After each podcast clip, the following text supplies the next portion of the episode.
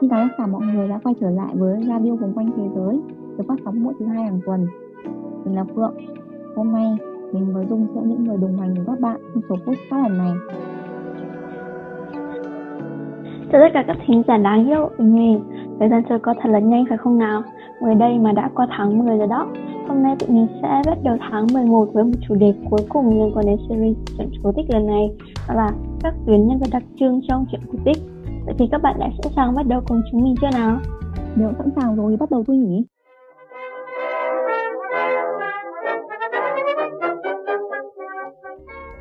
Vậy thì như các bạn đã biết thì cái câu chuyện nào cũng sẽ có người tốt này, người xấu này và còn xuất hiện cả những nhân vật không tốt cũng không xấu nữa kia.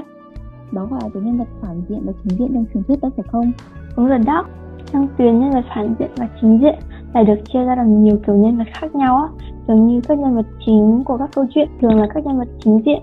Họ thường là những nhân vật có bản chất lương thiện này, ngây thơ, thật thà hoặc là những nhân vật thông minh, dám lình á còn nhiều cái câu chuyện cậu bé thông minh mà bọn mình được học từ thời phổ thông không đó chính là một nhân vật lém lình và thông minh đó À, nhớ rồi. Chính là chuyện về cậu bé Hần Đồng đã trả lời nhiều câu đố của nhà vua đúng không? Hay là nhà vua ra lệnh làm bạn bằng gỗ được chia sẻ thì chúng ta nhờ vua làm rau sẻ thịt chim ấy. đúng rồi bên cạnh đó còn có một kiểu nhân vật khác ấy nó xuất hiện trong chuyện cổ tích đó là các nhân vật anh hùng này hoặc là có sức mạnh hơn người ấy cậu còn nhớ ra một ví dụ nào đấy trong chuyện cổ tích của Việt Nam không Ui, kiểu nhân vật đó thì nhiều vô kể trong chuyện cổ tích Việt Nam luôn ấy. Ví dụ như là Thánh Gióng Thạch Xanh này, đều những nhân vật anh hùng nổi tiếng cả. Đúng rồi, vậy thì tớ xin được giới thiệu tới Phượng một nhân vật khác là một siêu nhiên thần kỳ cực kỳ nổi tiếng luôn ở trong văn hóa Trung Quốc ấy. Có muốn đoán thử xem là ai không? Hmm. Tôi tớ nhớ một mỗi hậu nghệ nó mặt trời thôi ý. Các bạn này, có đúng không vậy? Đúng là hậu nghệ cũng rất là nổi tiếng nhưng đây không phải là nhân vật mà tớ muốn nói đến. Tớ đang muốn nói đến uh, nữ oa. Chắc hẳn là cậu cũng đã nghe rất nhiều đến truyền thuyết của nữ oa phải không nào? Tất nhiên là tớ biết rồi. Cả tuổi thơ của tớ gắn liền bộ phim Đông Phương Thần Nữ Oa đó.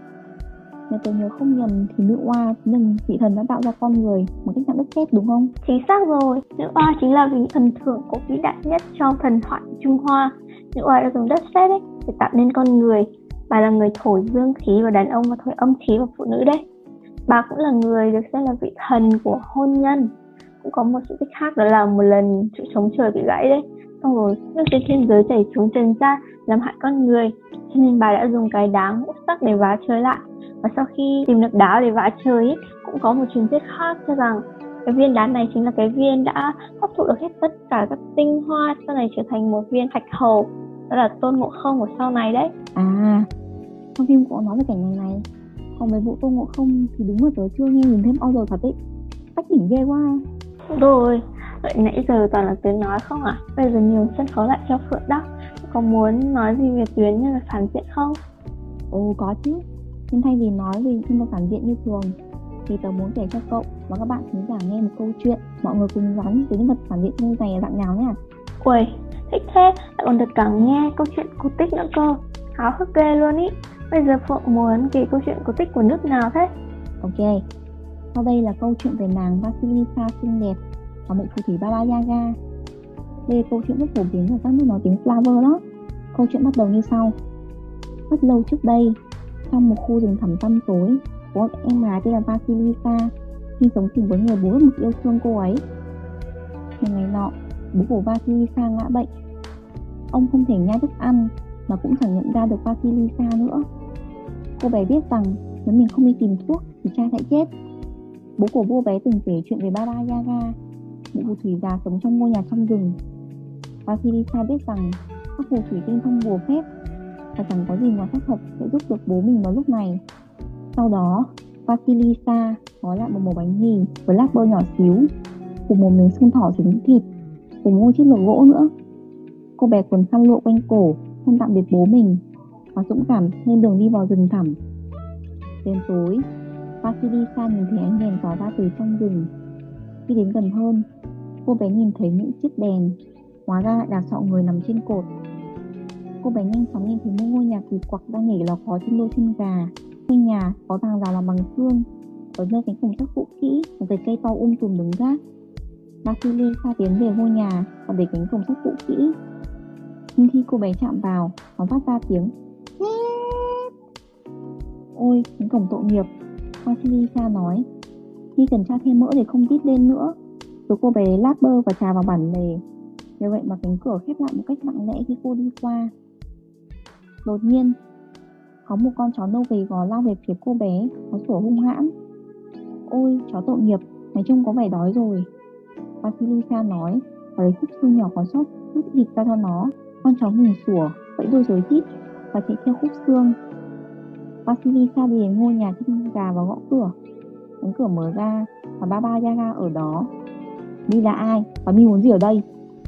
Khuôn miệng đỏ thẫm gầm gừ và Vasilisa nhìn thấy em hàn răng ánh lên. Chào buổi tối và Baba Yaga.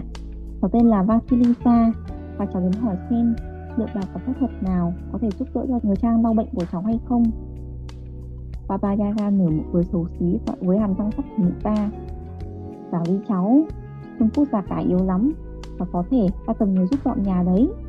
Baba Yaga tập tĩnh yên chỗ cái hộp ở góc nhà và lấy ra một chai thủy tinh bé xíu. Đây chính là thuốc sẽ chữa khỏi bệnh cho bố cháu, nhưng đổi lại cháu phải ở lại đây với ta tối nay, nấu nướng và dọn dẹp cho ta. Sau đấy cháu có thể về nhà với bố vào buổi sáng. Vậy là cô bé cảm ơn Baba Yaga và đi vào ngôi nhà chân gà, quạt đầu. và Kirisa lau chùi sàn gỗ ở bàn. Sau đó nhóm bếp bắt đầu phải hành nấu súp. Cô bé cho con mèo mổ bánh mì và nó nói với cô rằng cô phải rời đi sớm thôi nếu cô không muốn bị một phù thủy ăn thịt. Vậy là Vasilisa cảm ơn con mèo và chạy ở bóng đêm. Khi mụ phù thủy về đến nhà, mụ vô cùng giận dữ, muốn đuổi theo Vasilisa, nhưng cánh cửa đóng chặt không cho mụ đi ra. Thì ra là do Vasilisa đã dành miếng bơ của mình để trả sát cánh cửa, nên nó không còn kêu cọt kẹt nữa. Khi mụ phù thủy đuổi đến nơi, Vasilisa ném chiếc lược gỗ xuống và nó biến thành một cây gai, bao lấy mụ phù thủy. Phù thủy không thoát được nhưng đã hợp lực phải tha cho Vasilisa. Vasilisa lấy chai thủy tinh cho bố uống và bố cô bé khỏe mạnh trở lại. Câu chuyện kết thúc ở đây rồi. Ôi, như vậy đã hết rồi à? Câu chuyện thật sự là hấp dẫn luôn ý. Vậy thì trong cái câu chuyện này này, cái nhân vật phản diện chính là cái nhân vật phù thủy yêu quái có sức mạnh phải không? Ừ, đúng rồi.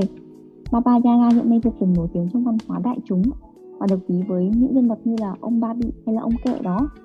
Các bà các mẹ ở các nước Liên Xô hay dọa các con là nếu không đi ngủ thì sẽ bị Baba Yaga bắt đi và ăn thịt. Vasilisa chính là kiểu nhân vật chính diện dũng cảm này, lương thiện và chính sự quan tâm của cô bé cho các đồ vật xung quanh đã cứu lấy cô bé. Đúng rồi.